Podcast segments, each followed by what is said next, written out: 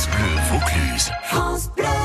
Je vous souhaite à toutes et à tous un excellent week-end à l'écoute de la radio des Vaucluse. Difficile à 9h39 de résister à votre appel, l'appel de la nature avec vous, Argentine Castueil. Vous êtes euh, partie Argentine sur les traces d'un animal fascinant. C'est le deuxième plus gros animal du monde. Il habite juste à côté de chez nous. Vous pouvez même euh, le croiser si vous partez vous baigner cet été. Je sais que vous avez du mal à me croire, mais oui, il y a des baleines juste à côté de chez nous et des baleines immenses en plus. Il s'agit du plus grand rorcal commun qui peut faire jusqu'à 15-20 mètres. Pas besoin de partir très loin pour les apercevoir. Nous sommes à 20 km des côtes, entre Marseille et Toulon. Je suis partie en mer avec des spécialistes. L'équipe du GSEM, le groupe d'études des cétacés en Méditerranée. Les dauphins sautent derrière notre bateau, mais nous, ce qui nous intéresse, ce sont les baleines. C'est parti pour une véritable chasse au trésor. Tu l'as vu Maxime ou pas?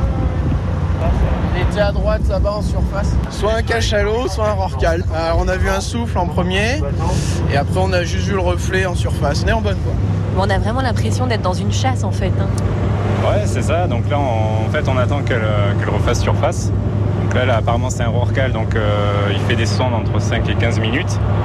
Donc là, voilà, là, on attend le, le souffle pour, euh, pour pouvoir l'approcher euh, en toute sécurité. Alors, ce qui est difficile, c'est qu'on l'a vu apparaître, mais on ne sait pas où est-ce qu'il va réapparaître.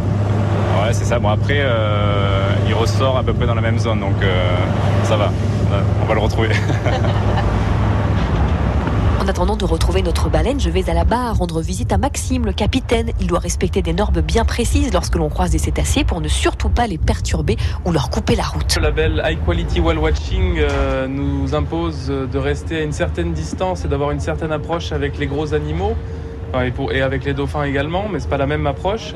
Avec les, gros animaux, on doit arriver plutôt par l'arrière, trois quarts arrière, pas se rapprocher à plus de 100 mètres pour respecter l'animal, éviter de le stresser. Après, les dauphins sont, on l'a vu aujourd'hui, des fois joueurs, donc là. euh, on peut faire l'approche qu'on veut, c'est eux qui viennent au bateau. Des fois, ils sont plus en activité de pêche ou avec des petits. À ce moment-là, il faut pareil arriver trois quarts arrière, euh, garder nos distances et, faire une belle approche. Je sens que ça leur fait autant plaisir qu'à nous en fait. Ils nous font presque un spectacle.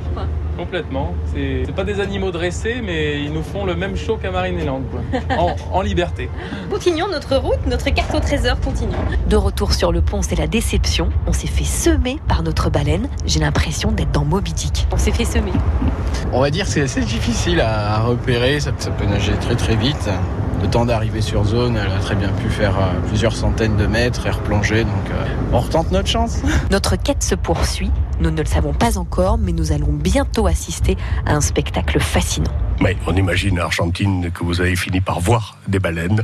En tout cas, on le saura demain, dans la suite de l'appel de la nature, euh, demain à cette même heure, aux alentours de, de 9h40.